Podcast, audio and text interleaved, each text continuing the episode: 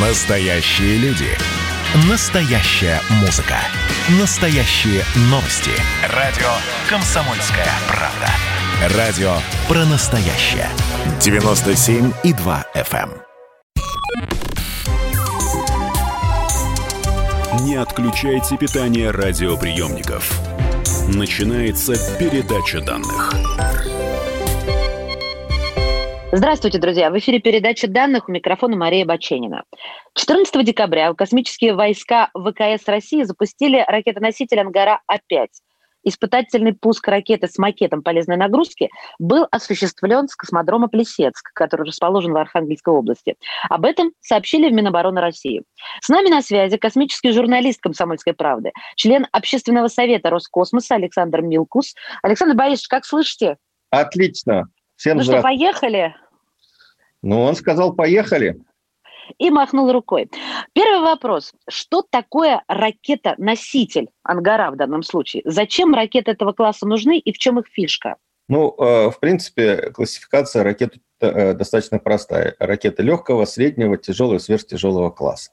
Э, отличаются они по грузу, который они могут вывести на орбиту и на определенную высоту на которую они могут поднять груз. Существуют э, разные, ну, есть вот легкие спутники, ну, условно говоря, там э, наноспутники, они там с сечением 10 э, на 10 сантиметров.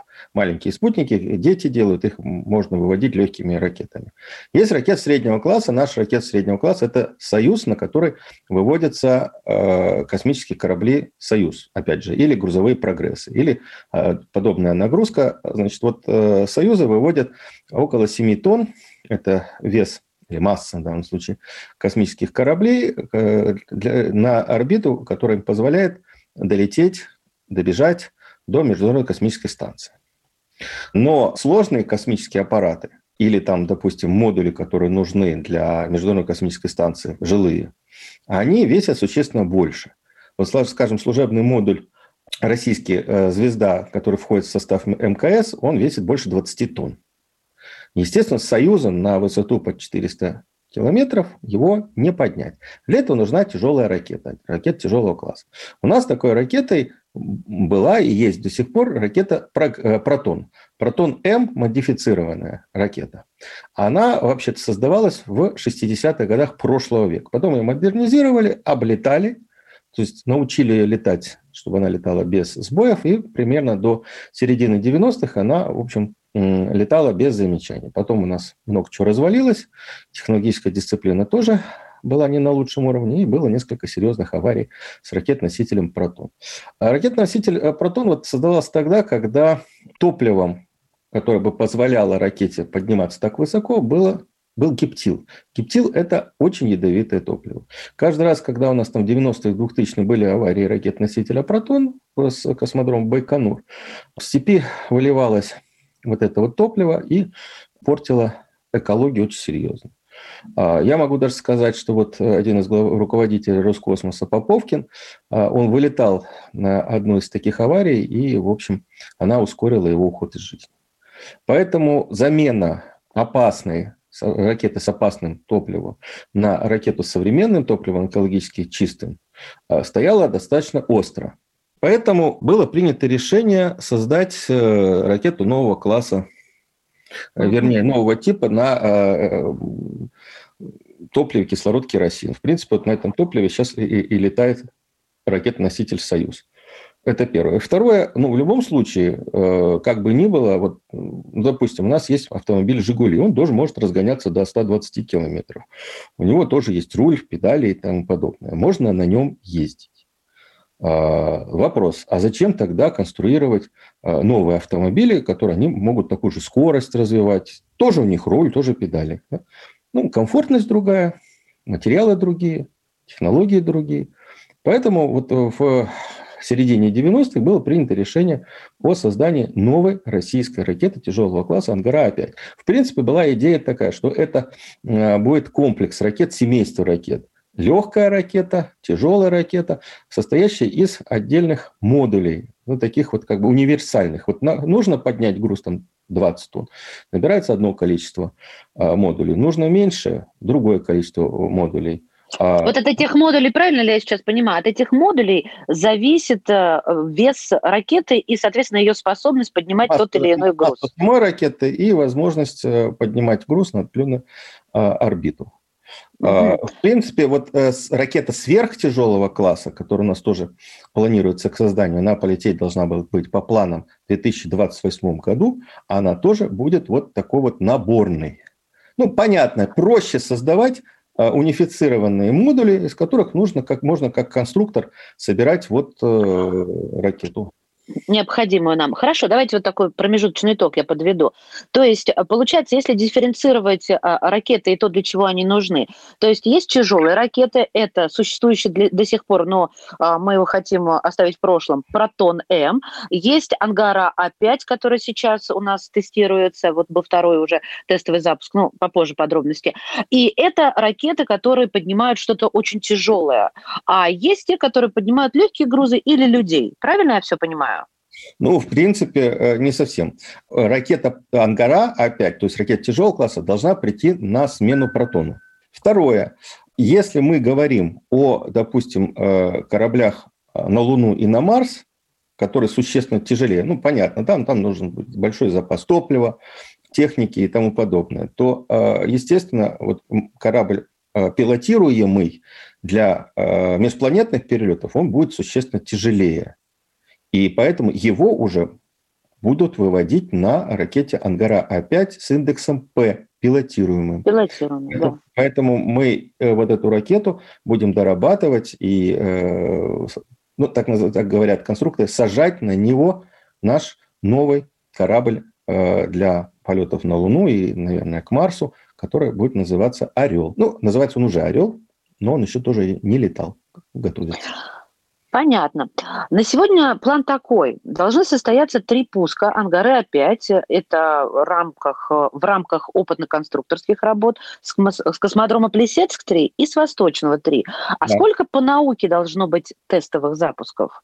А, ну вот а я говорю, всем, всем кажется, что очень много их, шесть, Нет, это огромное На самом деле, на самом деле, опытно-конструкторские работы по созданию ракеты это 20 э, пусков. 20 Ого. пусков. Плюс еще 10 пусков в качестве летных испытаний. Это вот 30, когда мы уже понимаем, что эта ракета готова к массовому производству, к эксплуатации и э, э, вот, выводу тех полезных нагрузок, тех спутников, которые а, нам нужны. Это очень сложная работа. Э, космонавты, э, хотел сказать космонавты, да, инженеры, называют это облетать ракету. Как бы она здорово не проектировалась, не э, просчитывалась на компьютерных моделях, все равно нужно проверять ее в деле. После первого пуска который, тяжелой ракеты «Ангара-5», который состоялся в 2014 году, был э, спуск, я скажу, успешный. Она э, слетала, вышла на нужную орбиту, то есть вроде бы, ну, какие к ней замечания. На самом деле, после этого пуска по поводу этой ракеты у инженеров было 22 тысячи замечаний. 22 тысячи. Тут доработать, там посмотреть, тут проверить систему и так далее, и так далее. А вот говорят, почему 6 лет? Ну, во-первых, там несколько было проблем, и э, проблема с заводом, ну, вернее, космическим центром имени Хруничева и заводом, где собирается эта ракета. Э, наши там реформаторы решили, что не надо нам собирать ракеты в центре Москвы, мы их всех переведем э, на э, завод «Полет», который находится в Омске. Завод, который до этого под э, такую сложную технику заточен не был, авиационный и, и, и тому подобное. То есть сразу туда переместить невозможно было. Но был клич, а, давайте, и начали ломать, не строить. А, поэтому, значит, э, с одной стороны, нужно было дорабатывать ракету, с другой стороны, вместо того, чтобы дорабатывать ее в цехах, в родных цехах завода Михрунчева, в этих цехах начали значит, разборку и переезд. Слава богу, вовремя остановились, довели ракету до ума, а, Завод имени Хруничева московский будет участвовать в производственной цепочке пока, а, но уже производство блоков первой и второй ступени э, налаживается и на заводе «Полет» в Омске. А, таким образом, вот э, мы, конечно, потеряли какое-то время, но вот, э, значит, уже вторая ракета слетала успешно, и уже третья готова. Будем облетывать ее. потом, когда будет построен стартовый стол, стартовая позиция на Восточном, будем летать и оттуда. Угу. То есть к каждому э, запуску тестовому строится новая ракета, доработанная. Конечно. Строится новая доработанная ракета. А, да. а обычно сколько требуется времени для постройки вот этой доработанной, модифицированной Вообще, ракеты? Вот на сегодня производственный э, цикл э, строительства ракеты и Союза, и Ангары – это два года. Два года. То есть союзы тоже сейчас дорабатывают? Союзы не списывают? Нет, союзы не дорабатываются, союзы дорабатывались. Сейчас а летает у нас э, современная ракета. На самом деле современная ракета, у нас название то же самое, да, э, но это со- цифровая ракета Союз-2.1А, Союз-2.1Б. Там полностью э, аналоговая система управления заменена на, на цифровую. Это новая, по сути дела, новая ракета. И э, я могу сказать, что она э, более точна, она точно выводит э, нагрузку на нужную орбиту и так далее. Это, это то, что мы говорим в данном случае про Союз. Вот Ангара тоже э, цифровое управление и так далее. Это, еще раз повторяю, mm-hmm. это современная ракета. Современная. Ну, я так понимаю, вы повторяете это для того, чтобы люди и mm-hmm. журналисты не писали, что, ой, она уже старая, зачем, э, в общем-то, с нею нянчиться. А это все-таки новая ракета. Окей, друзья мои, мы в следующей части обязательно продолжим разговор про Ангару и про российский космос. У нас на связи космический журналист «Комсомольской правды», член общественного совета Роскосмоса Александр Милкус. Не отключайтесь. Не отключайте питание радиоприемников. Идет передача данных.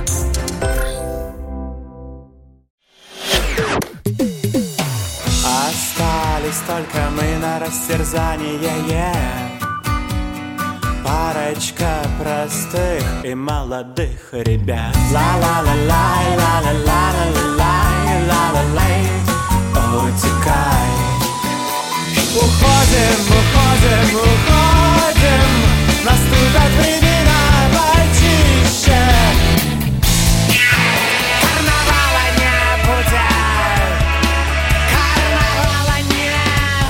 Комсомольская правда. Радио поколения Мумитроля.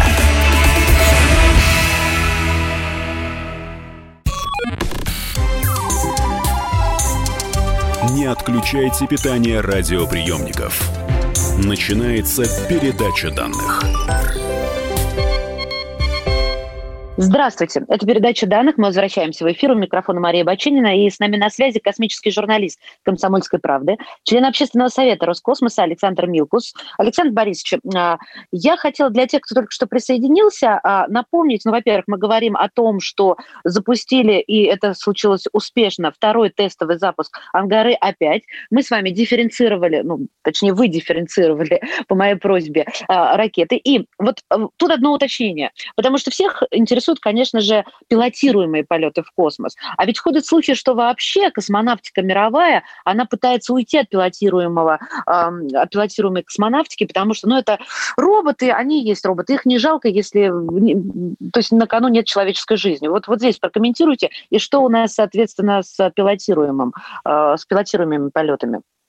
Ну, смотрите, я тоже, наверное, буду резок. Э, Еще в 90-х годах, когда я общался с э, Константином Петровичем Феоктистовым, космонавтом, одним, одним из создателей космического корабля Гагаринского «Восток» и «Союз», он уже тогда говорил, что нам, людям, делать в околоземном пространстве нечего, надо все заменять автоматами. И, честно говоря, я считаю, что, вот, допустим, э, полеты на орбитальную станцию сегодня, это повторение пройденного, и нам действительно нечего туда э, возить людей и тратить большую силу. У нас сейчас э, летает эта э, большущая конструкция, Международная космическая станция, которая занимает площадь э, больше, чем футбольное поле, и массой 440 тонн. Вот мы еще будем мучиться, как ее спустить на Землю, потому что она спускается, и управлять ей будет очень сложно. Куда она залетит, ее часть не сгоревшая, тоже непонятно. Поэтому, если мы имеем в виду то, что называлось раньше народно-хозяйственными задачами, то с этим вполне справляются сегодня э, автоматические станции, спутники и то, что мы говорим, роботы. Другое дело, э, одна из задач человечества всегда была – это экспансия э, освоение новых планет, освоение новых пространств. Вот здесь уже мы роботами, ну, допустим, Марс и Луну изучили. Марс даже, наверное, лучше, чем Луну, там много роверов работало. Вот, наверное, туда интересно было бы слетать людям, потому что люди по-другому эмоционально воспринимают вот эти вот путешествия, вот эти экспедиции. И я считаю, что то, что сейчас и американцы, и европейцы, и мы а, говорим о полетах на Луну пилотируемых, это вот как раз следующий шаг для освоения космического пространства. Хотя в 1969 году американцы уже на Луне были. Но задачи немножко другие. Вопрос. А, хотя тут два получается. Первый. Что у нас полетит на Марс и на Луну? Вы уже говорили, просто повторите, потому что все-таки народ присоединяется к передаче да. данных. И второй момент. А, про китайцев. А, раз о Луне зашла речь. Они не опережают всех в этой лунной гонке? Пока не опережают, но могут опередить. Они молодцы, да. А, ну вот э, я бы не говорил по поводу гонки. Гонка, сразу мы так представляем себе клондайк э, начала 20 э, века. Кто первый добежал, застолбил участок, где дает золотая жила. Так это так выглядит. Простите меня, пожалуйста, Александр Борисович. Потому но... что когда Трамп а, заявляет о том, что он создает такие-то войска, что вот такие-то базы и прочее, и прочее, у всех ощущение, что он застолбил. Ну, вот серьезно. Было, поэтому его и не выбрали на следующий раз. По поводу нас. А, мы будем летать с восточного космический корабль, сейчас это называется перспективная транспортная а, система «Орел». А, будет она летать на ракете «Ангара А5П», пилотируемой, доработанной с системой управления и с системой аварийного спасения, которая ставится на пилотируемые ракеты. Эта ракета будет, э, вот сейчас идет речь о том, что следующее семейство ракет «Ангара» будет Э, модернизированная. И вот пилотируемая ракета будет тоже уже из серии допол- доп- дополнительно модернизированных ракет. Э, проект это называется «Амур». То есть «Амур» – это проект, который адаптирует, я бы так сказал, ракету «Ангара» для особенностей э, старта с космодрома «Восточный». Там же, там же планируется сегодня КБ «Салют» пускать и в перспективе многоразовую ракету «Ангара». То есть сейчас идут разработки, чтобы так называемый пакет, первая и вторая ступень, а, могли быть возвращаемы. Это очень сложная задача, сложнее, чем у «Фалькона», где спускаются блоки по одному, а значит, у нас хотят возвращать всю, всю систему первая и вторая ступень. Вот, и... Подождите, вот, вот вопрос от нашей слушательницы Марии Б. Ракета она разгоняет а, блок, который называется, ракета называется «Ангара пилотируемая», она разгоняет блок «Орел», в котором находятся, соответственно, космонавты, куда бы они ни летели, а дальше он, собственно, летит э, сам по себе, правильно же я все понимаю? Все это, весь этот проект называется э, «Амур». Да? Вот чтобы мы не запутались. Амур – это э, называется проект ракеты и пилотируемый, и не пилотируемый. Э, которые будут стартовать с восточного. А, есть особенности в запуске ракет, даже одинаковых э, вроде бы, с космодромом Плесецк и с космодромом Восточный. А теперь вот про возвращаемость. А. Вот ракета разогнала, собственно, а, пилотируемый корабль, вот в данном случае мы или говорили... Любой, любой корабль, э, корабль. Любой корабль, да, да, пилотируемый или нет, согласна.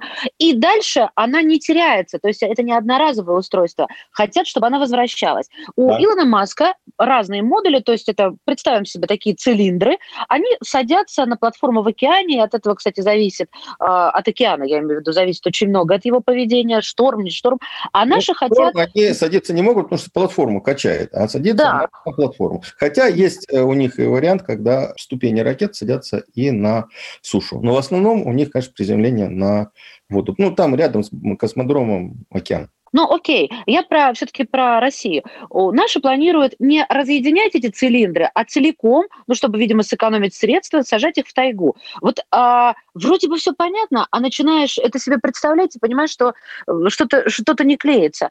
То есть, вот смотрите как, ракета поднялась, и что с ней дальше происходит с невозвращаемой? И как они ее хотят возвращать? Можете описать для домохозяек? Ну, когда ракета взлетает, значит, сначала работает первая ступень, потом вторая ступень, поэтому они и называются первая и вторая.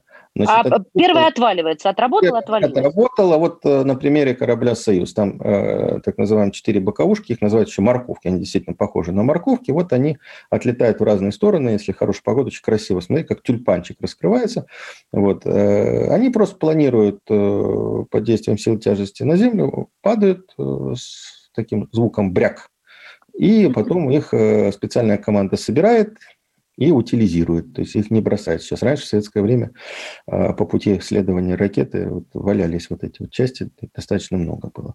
А, то же самое происходит со второй ступенью ракеты. Вот первая ступень, она а, значит, э, опускается в районе значит, Казахстана, вторая в районе э, Алтайского края или Горно-Алтайской республики. Это все собирает. А с возвращами технология другая.